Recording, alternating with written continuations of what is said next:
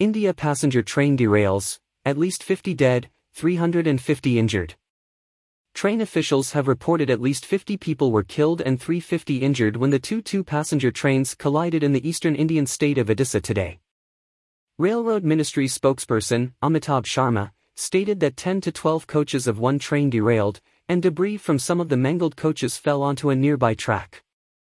It was hit by another passenger train coming from the opposite direction. Up to three coaches of the second train also derailed.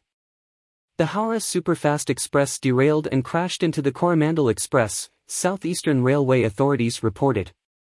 The derailed Coromandel Express was traveling from Howrah in West Bengal state to Chennai, the capital of southern Tamil Nadu state.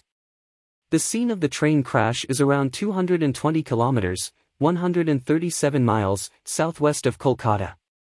The top administrator in the Balasore district, Dattatray Balsaheb Shinde, said there are at least 200 people trapped in the train wreckage.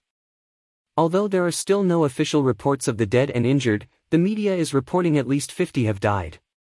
Odisha Chief Secretary Pradeep Jena reported that over 350 passengers have been sent to nearby hospitals. The Chief Minister confirmed that their first priority is to remove the living to the hospitals. Nearly 500 police officers and rescue workers with 75 ambulances and buses are responding to the train crash. India Prime Minister Narendra Modi tweeted that all possible assistance is being given to those involved in the train crash. PM Modi said he was distressed by the accident and also tweeted, In this hour of grief, my thoughts are with the bereaved families. May the injured recover soon. The Federal Minister for Railways, Ashwini Vaishnaw, tweeted that rescue teams have been mobilized from Kolkata in West Bengal and from Odisha's Bhubaneswar.